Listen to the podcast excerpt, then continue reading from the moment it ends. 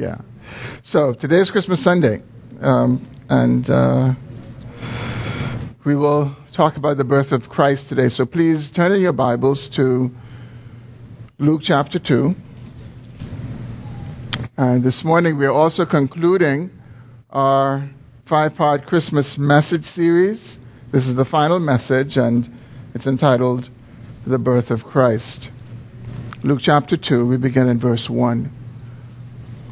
I think it goes without saying that all of us perhaps run the risk of coming to this message with a kind of familiarity that could cause us to really miss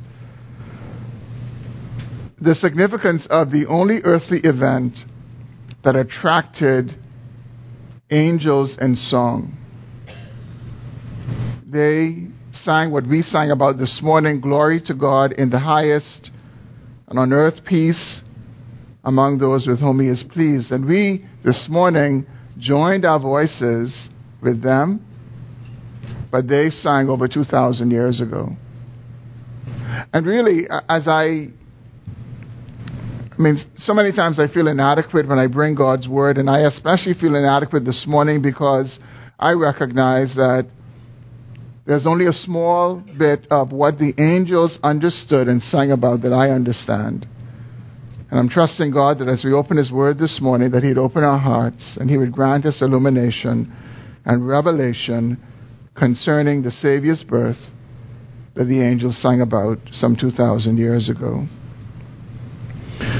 So please uh, follow along as I read, beginning in verse 1 of Luke chapter 2.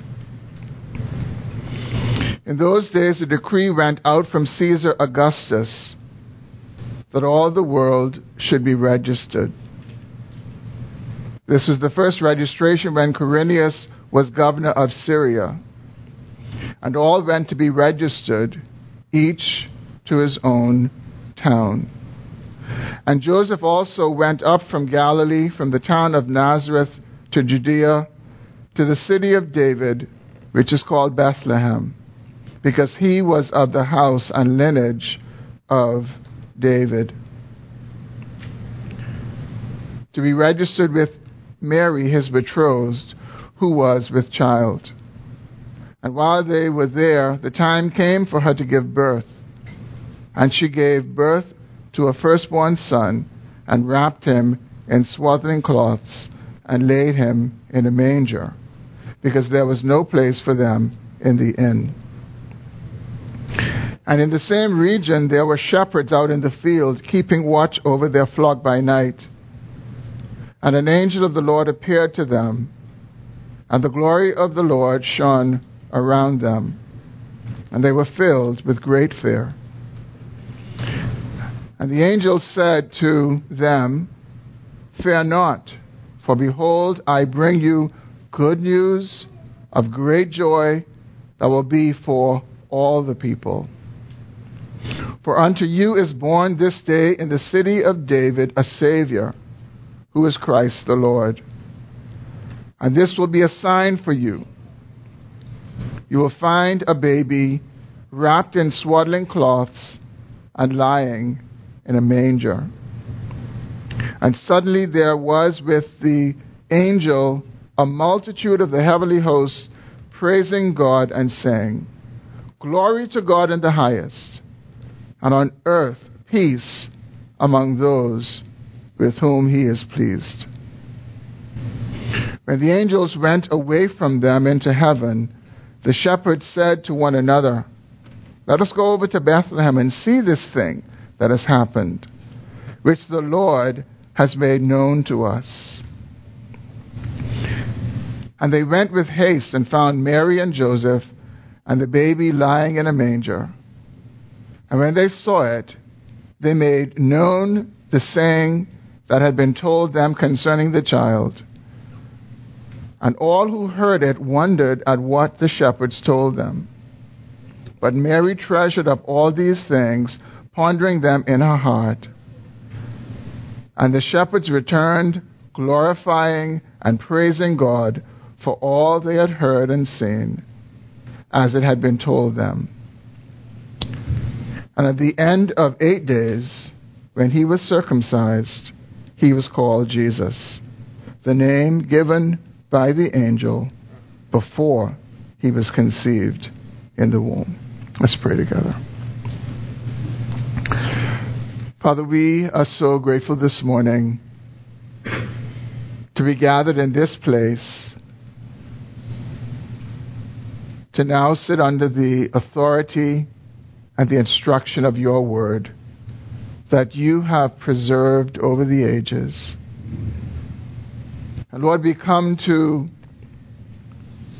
a familiar but indescribably significant section of Scripture. And so we ask that you would give us fresh ears to hear and eyes to see, and minds to understand the truth and the significance of the Savior's birth. Father, we ask that you would give us humble and pliable hearts and fertile hearts to receive the implanted Word of God and that we would grow by your Word. Lord, we ask that you would generously give us your Holy Spirit for illumination and for revelation as we consider your Word today. And Lord, I once again ask for your help that you would make me a sufficient minister of your word this morning for these who are gathered. Lord, you know each one. You know them uniquely. You know their circumstances. You know what they need from you today, from your word. So I pray that you would cause each one to hear as he or she ought to hear. And Lord, that you would attend them to the work of the Holy Spirit, convincing of truth, convincing of righteousness and judgment to come. Father, we ask that you would help us now as we open your word. We pray these things in Jesus' name. Amen. Well, from the very outset of his gospel, it is very clear that Luke is both a historian and a theologian. And by this I mean Luke, as he wrote his gospel, was telling history and he was also teaching theology. So, what we see in Luke's account of the birth of Christ is this commitment to historical accuracy and also theological faithfulness. And he did this because, as we have seen as we've worked our way through this series, he did it because he had a concern for this man called Theophilus. He wanted Theophilus to be certain about the things he'd been taught. He didn't want Theophilus just to take it because he'd been taught it. He wanted to show Theophilus that there was a reasonable basis for the faith that he had in Jesus Christ, who he was, and what he came to do, and also what he did. And the same benefit that Theophilus had from this gospel account can be ours this morning. And I believe that's God's will for us because he has preserved his word over the ages. It has come to us this morning. We too can have certainty about these things that we have been taught. As we consider Luke's account of the birth of Christ, I, I, don't, I don't know what is going on with the clock, but the clock doesn't seem to want to give us the right time, and I'm tempted to follow that clock and keep us here. My wife says, "Don't yield to that temptation." But here, here's what we see when we consider these verses. When we consider these 21 verses that we have just read, what we see is that the birth of Christ is a compelling drama of God's sovereignty and a comforting display of God's grace. I think that is what we see when we encapsulate this account that Luke gives us. We're able to see this compelling drama of a sovereign God at work. But we're also able to see this comforting display of amazing grace.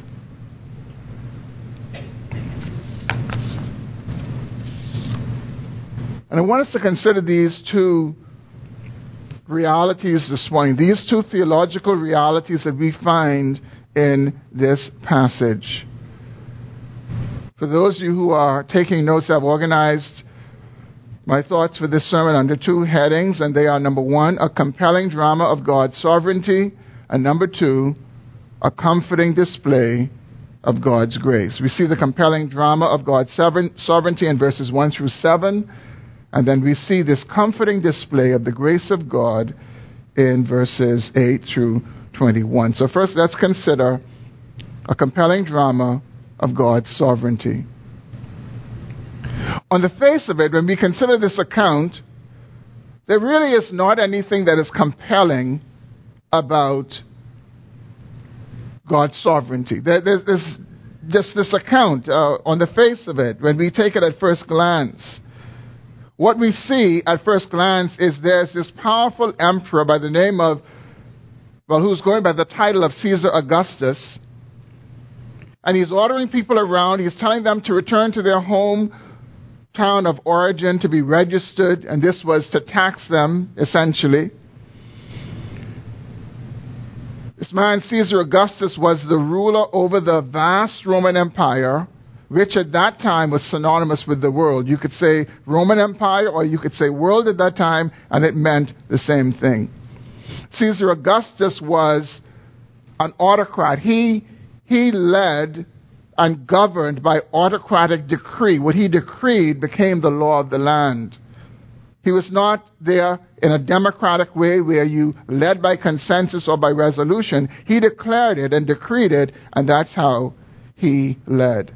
And Luke helps us to see this from the very outset of this account of the birth of Christ. But for us to be able to see how this compelling drama of God's sovereignty is laid out for us in this passage, we need to understand who this man, Caesar Augustus, was. Caesar Augustus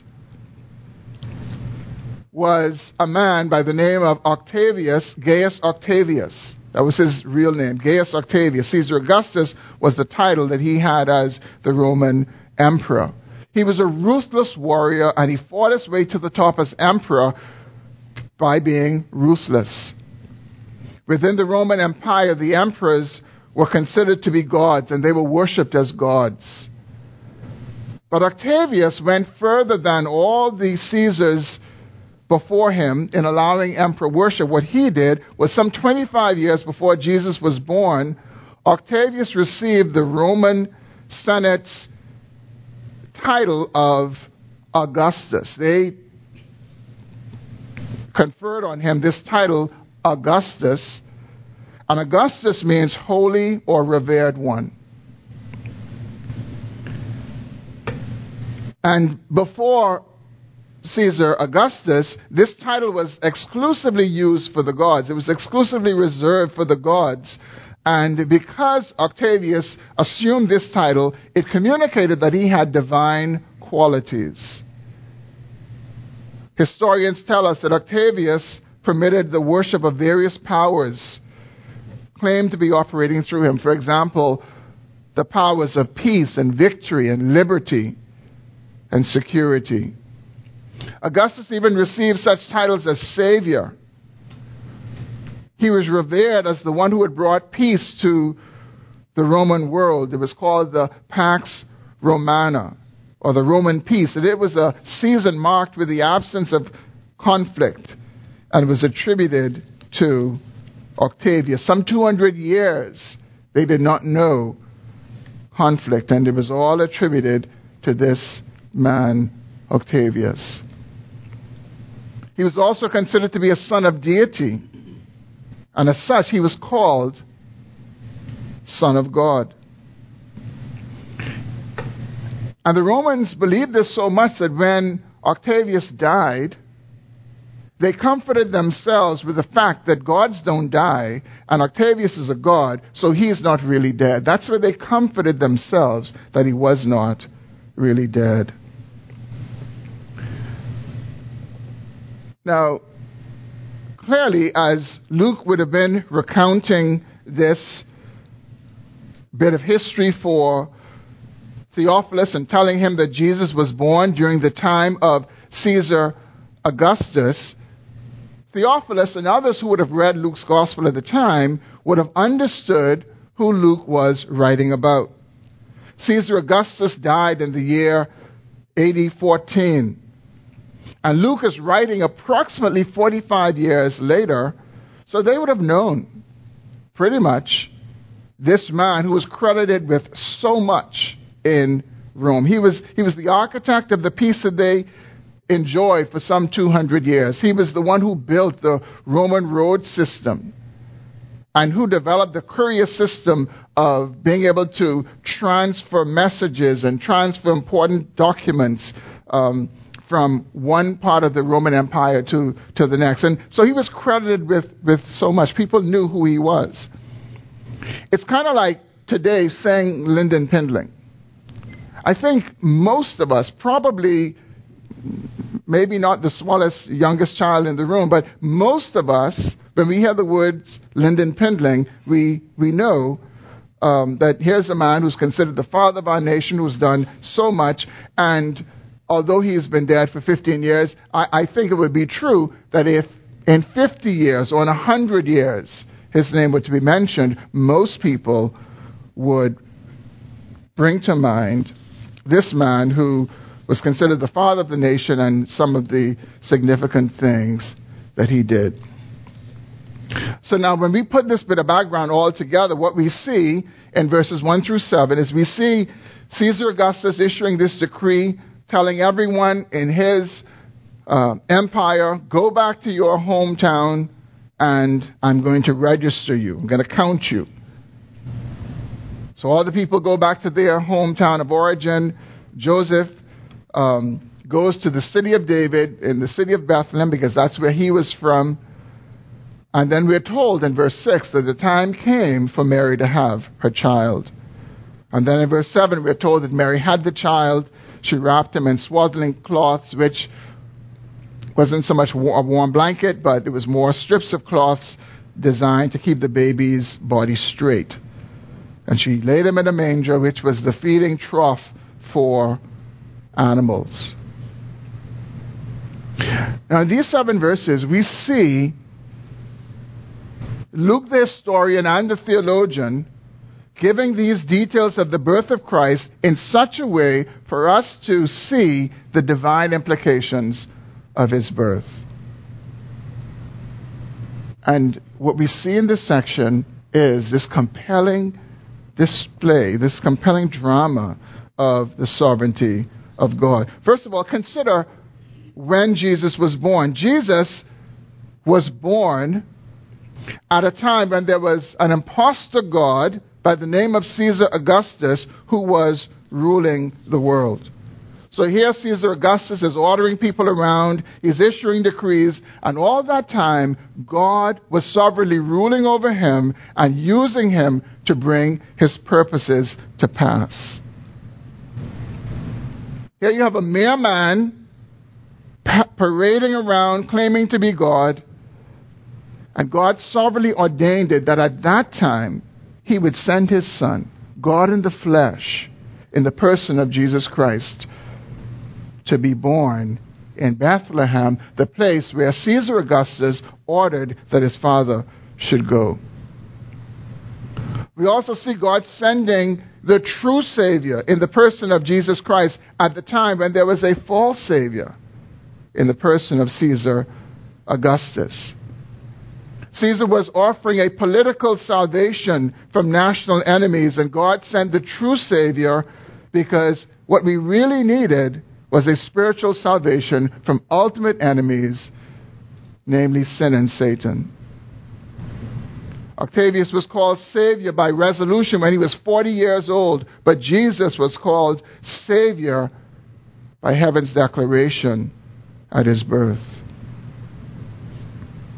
God sent Christ into a world that had a false peace, a peace that was only going to last about 200 years and that was going to be shattered and to be reminded again that there is no lasting peace away from God Himself.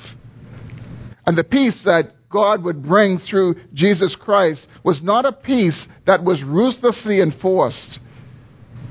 God recognized that true peace would only come through Jesus Christ, through his Son, the Prince of Peace, who could bring men to God and make peace with God. Not a forced peace, but a true peace.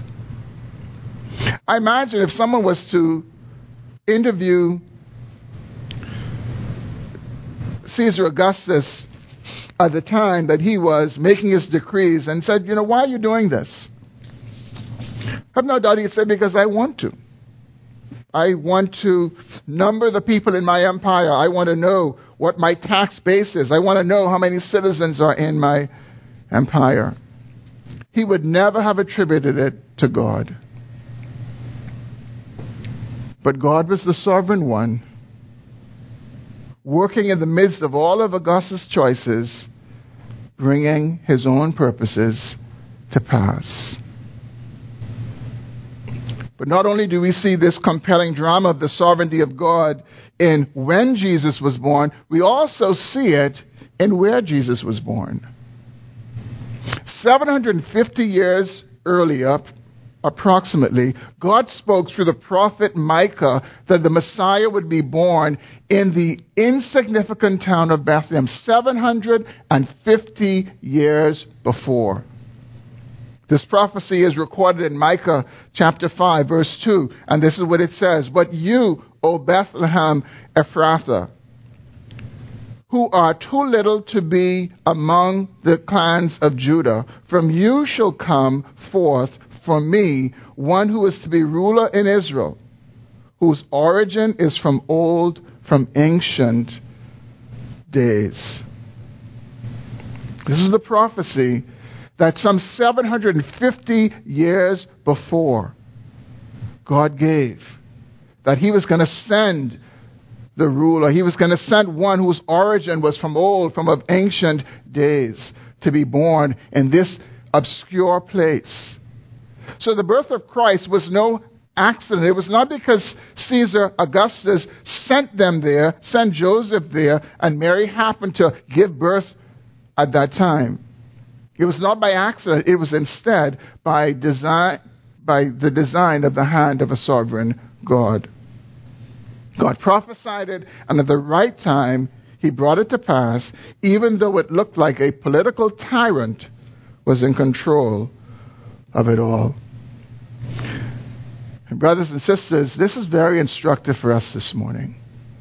Above all the circumstances of our lives, we should be comforted this morning that there is a sovereign God to whom even tyrants are subject.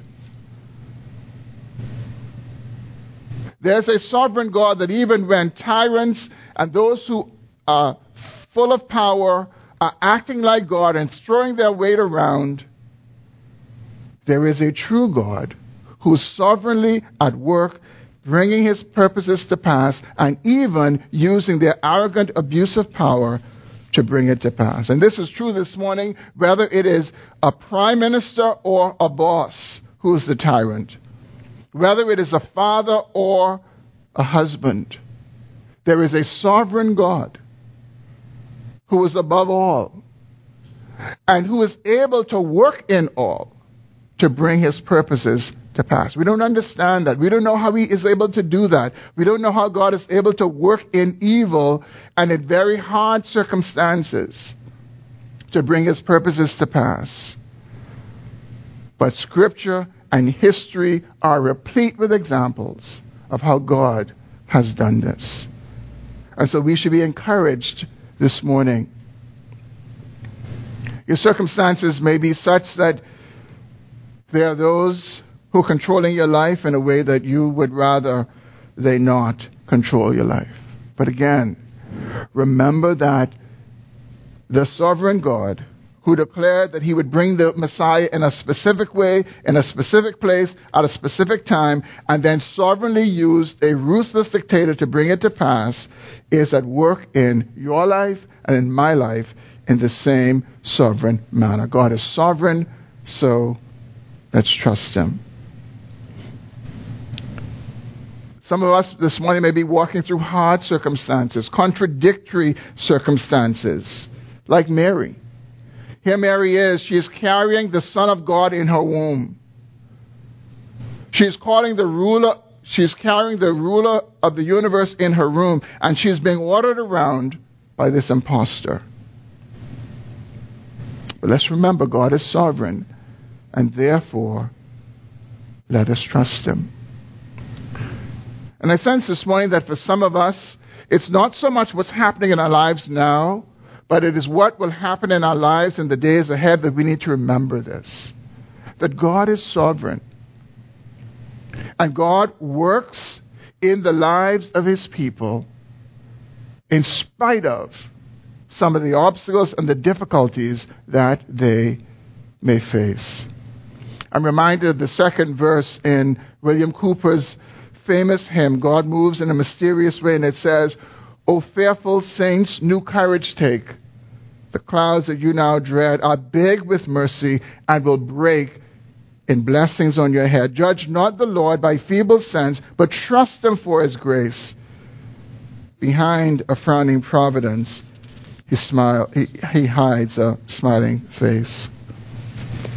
And so, brothers and sisters, let us not judge the Lord by feeble sense, but let's trust Him for His grace, because behind what seems to be a frowning face, a frowning providence, is God's smiling face. As I prepared, I thought of our young people. Many of them are home from school. Some are graduating um, in the summer and, and probably wondering, wondering about your future. What will my future be like? Will I go to college? Will I finish college? What kind of job will I have? Will I be safe? What about marriage? Where will I live? Some of us are probably wondering about particular events and the timing of those events, when they will happen, and indeed if they will happen. We're reminded this morning that this is the last Sunday of the new year, and we of, of this old year, we face a new year in front of us. And no doubt, many questions flood our minds. But this morning we can take comfort in the fact that there is a sovereign God who rules over all. And who rules in the midst of all, even some of the most difficult and hard and hard to believe circumstances.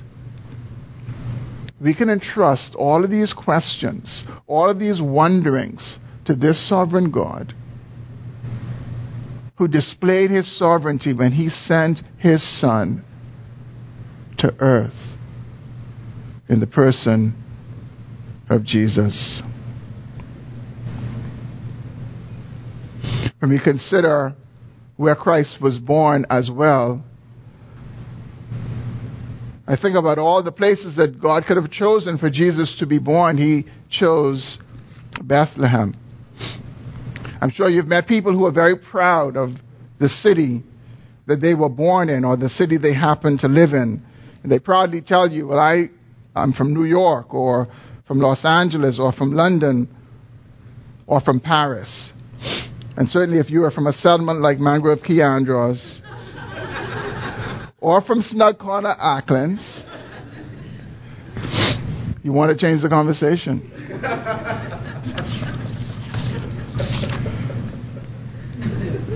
But you know what? In a sense, Bethlehem would have been like a mangrove key, like a snug corner. Not as significant like other places in Judea, but it's a city that God chose for Christ to be born.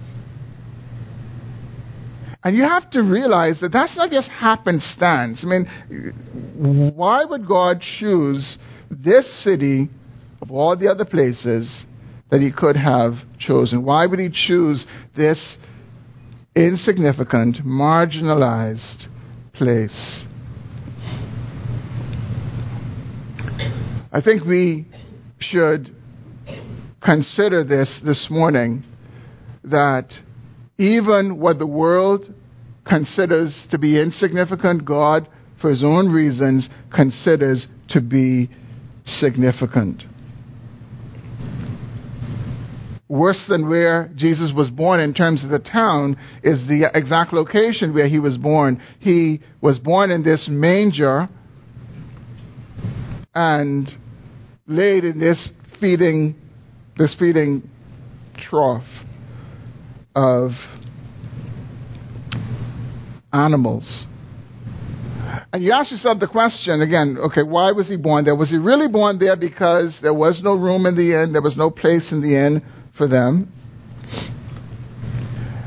And I guess the human answer is yes. That's what the account says to us that there was no place in the inn, and therefore they resorted to the to, to the manger.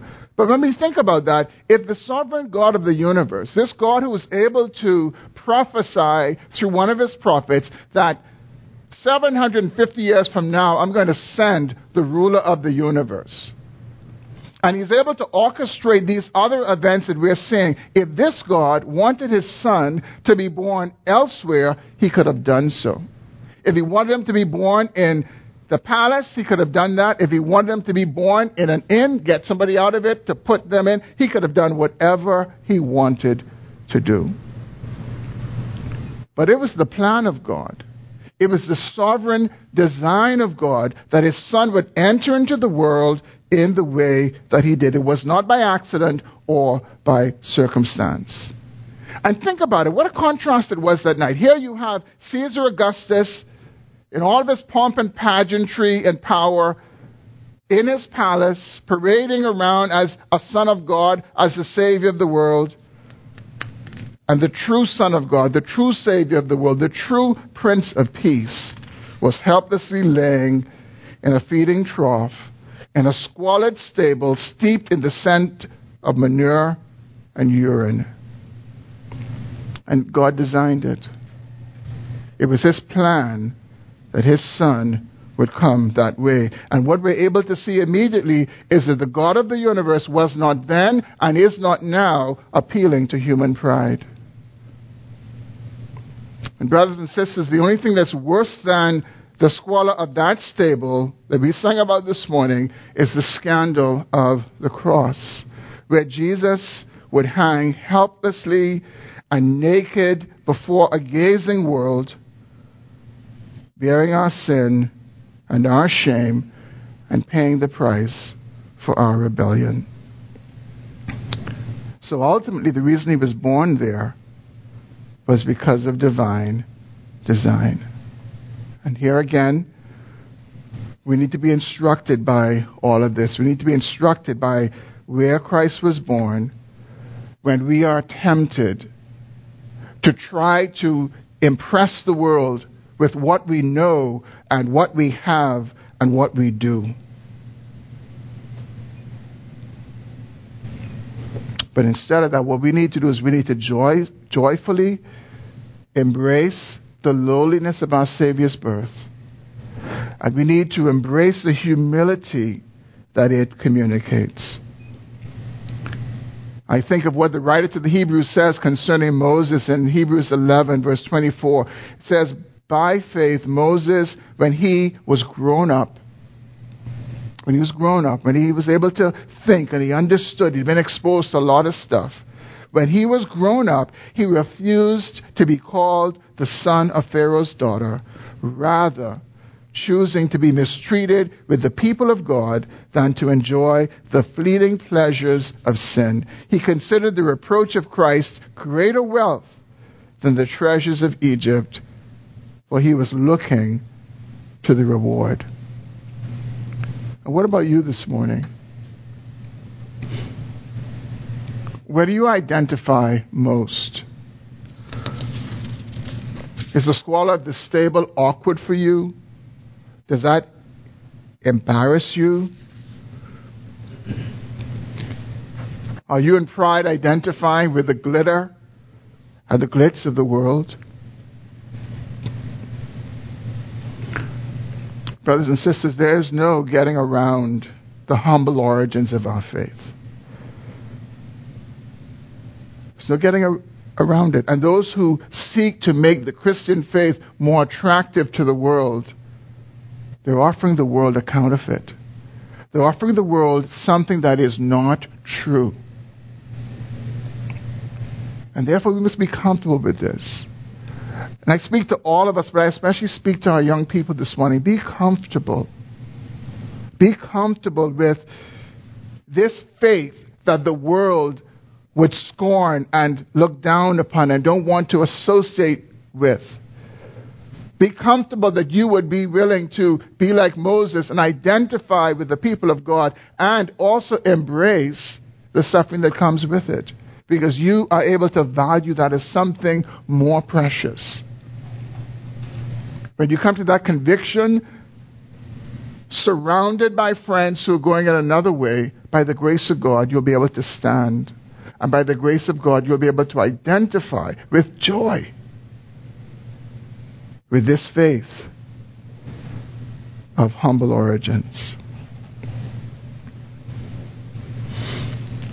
So Luke's account of the birth of Christ communicates a compelling drama of a sovereign God who was at work.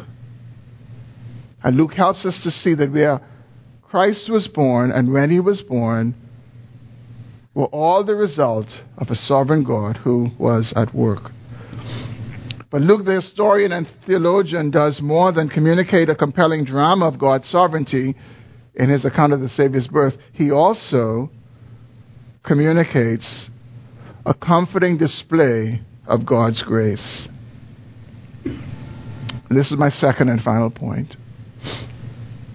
Luke helps us to see this comforting display of God's grace through the angel's appearance to the shepherds in verse 8. We read in verse 8, and in the same region there were shepherds out in the field, keeping watch over their flock by night. And here they are at night when everyone else is safely in their homes. The shepherds are out in the field watching over their flock, and more than likely not their own flock, but they were hired to do that work. Verse 9 tells us the angel of the Lord appeared to them to tell them of the Savior's birth.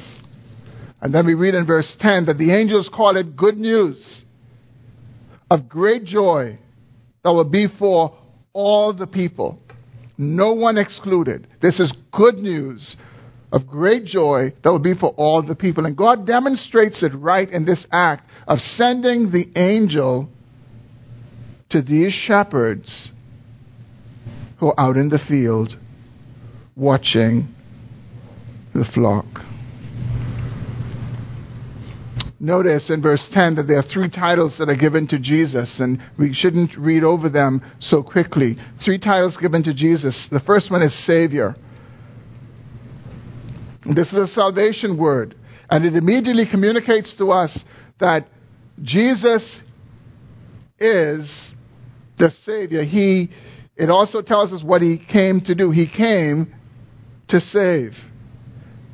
And so, what this immediately does is it communicates our condition, it communicates our need. We need to be saved, we need to be delivered. We need to be delivered from sin and Satan and from the wrath of God. And see again, it is this same sovereign, all wise God who was at work, who determines I'm going to send a Savior. He sent what we needed. He didn't send us an educator because our problem is not a lack of education.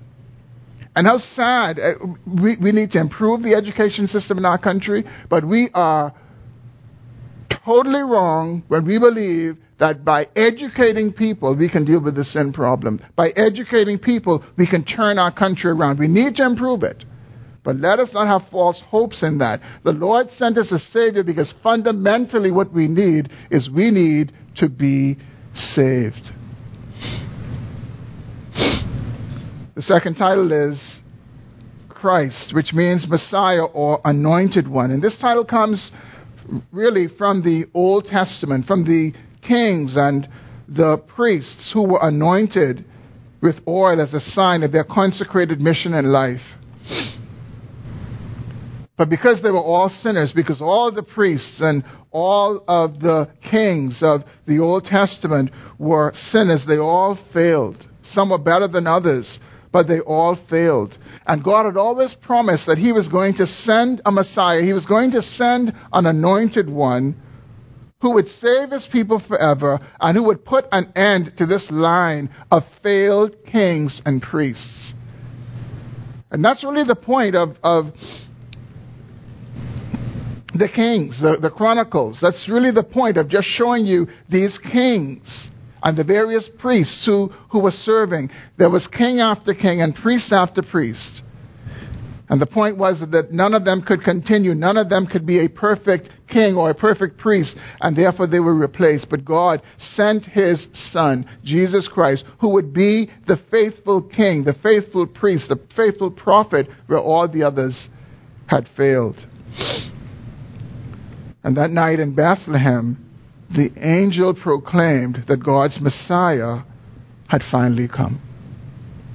And the third and final title is the title Lord.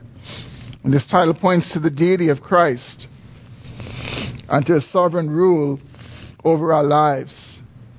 That he is Lord. Here in verse 8, for the very first time in Scripture, the words Christ and Lord are brought together. Meaning that Jesus was the Lord Christ. He was God in the flesh. He was Emmanuel, which means that God is with us. And this was good news for all the people, shepherds included. So, why was this appearance to the shepherds an amazing display of God's grace. Well, to see that and understand that, you have to appreciate the place that shepherds held in Jewish society. Shepherds were considered the lowest class of people in Jewish society, except for one group. There was one group they were higher than, and that was lepers. Shepherds, by law, could not give testimony in court because they were considered to be liars and thieves and not trustworthy people. And perhaps this was largely because they were hired to do what they did. They didn't own the sheep, and oftentimes when danger would come, they would run off and leave the sheep. And so they were considered not dependable and untrustworthy. And this is what Jesus gets at when he says in John 10, I am the good shepherd. And the good shepherd lays down his life for the sheep. He doesn't run off when there's danger. He lays down his life for the sheep. So these shepherds were outcasts. They were, they were nobodies. And yet, when the sovereign Lord of the universe sent his son to the world, and he had been born, the sovereign Lord dispatched an angel to go to those shepherds. He sends an angel to go to those shepherds with the news of great joy for all the people, shepherds included. He chooses the lowest in society these shepherds to hear the good news that God had broken into human history and he brought mercy and grace into a fallen world. Why didn't he tell the innkeeper? Who could have broadcasted it to his guests? Why didn't he tell the people who were in the rooms? In the inn where Joseph and Mary could not get in. Why didn't he tell Caesar Augustus? Who had this wonderful courier system that he can get the message out into his empire. He didn't do any of those things. Instead, he chose to tell lowly shepherds. And in so doing, he displayed the nature of his grace. His grace comes to the undeserving.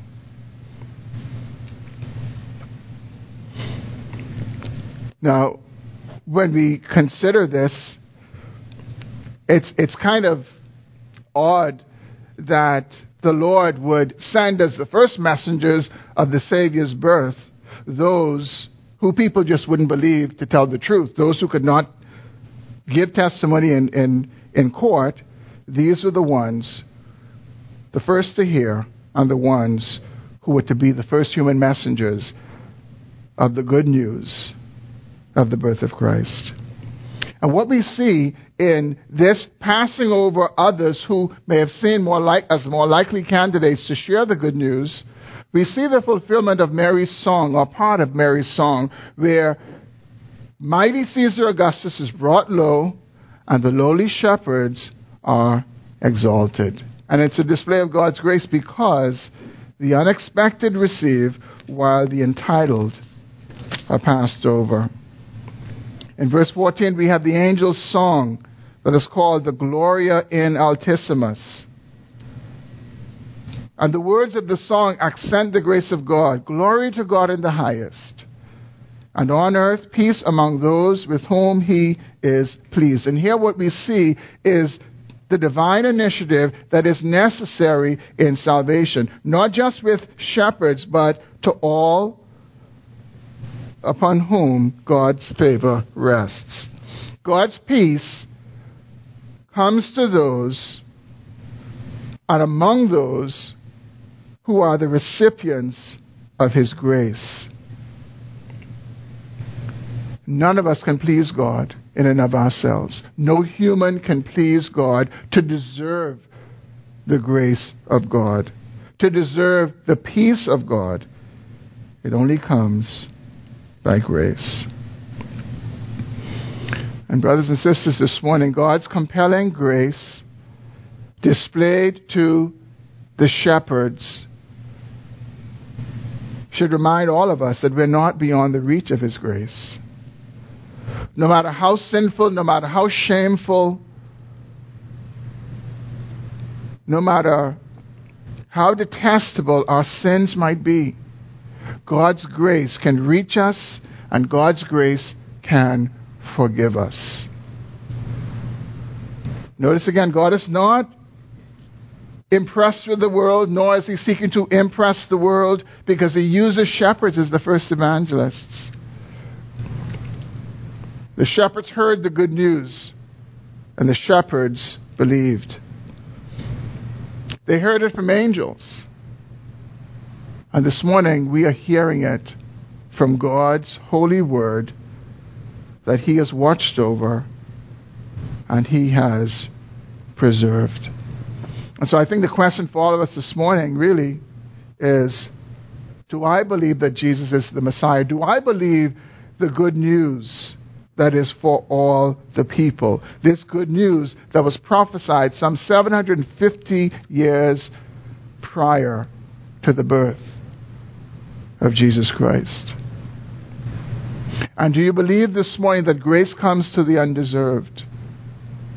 Do you believe that grace comes to those who don't deserve it and, like the shepherds, knew they didn't deserve it? Or do you instead believe that maybe if you're good enough, if you pray enough, if you read your Bible enough, if you come to church enough, that maybe somehow you can be good enough for God to accept. No, He, he takes us just as we are, where we are, and He bestows His grace and mercy on us because of this good news that the angel proclaimed to the shepherds and that the shepherds then shared. This morning, very much like in the day of Augustus, there were two kinds of peace that were then available. The peace that he was offering that depended on having a strong army and depended on being able to suppress enemies. And there was a peace that was personal. But it only came to those who believed that good news that a Savior had been born and because of this Savior, men and women could now be reconciled to God, and God's peace would rest on those with whom he is pleased. Friends, those two, peace, those two kinds of peace are available to us today. Jesus said that he would give a peace that's unlike the world's peace. It's a peace the world didn't give. It's a peace the world can't take away. It's a peace that keeps us in the midst of life's darkest and hardest storms. And that peace is available to us today. Those of us who have trusted in Christ, we know that peace and we can rejoice that God in mercy has saved us and given us his peace. But if you don't know that peace today, what you need is to be rescued by this Savior. I was thinking about how every time I read this word Savior in Scripture, it's very personal to me because I rarely read about Jesus being a Savior without thinking in a very personal and real way what it is to be saved. I, at the age of 12, almost drowned. And I could see my life just going. I was totally hopeless, couldn't do anything, and I, I just saw myself dying until my coach jumped in the pool and fished me out and brought me up on the, the platform. I was totally helpless. I could not have done anything for myself, and left to myself, I would have drowned. See, that's what it is to be saved. What it is to be saved is to recognize that you are helpless, and without a Savior, you are going to drown. You're going to die. But the good news is that a Savior has been born. And those who put their trust in Him, those who call on His name, those who cry out to Him, He saves. He forgives. He gives them mercy. My prayer for us this morning is that we will all see in the Savior's birth this drama of a sovereign God. We would see this display of a merciful God who gives grace to those who don't deserve it. Luke concludes in verse 21 And in a sense, he is really saying to Theophilus, he's saying, Theophilus, the very thing that was told by Gabriel to Mary before the child was conceived in her womb, when the eighth day came, the day to circumcise boys, the day to name the child, he was called Jesus. He was called Savior. Luke wanted Theophilus to have certainty about that, and God wants us this morning to have certainty as well. Let's pray.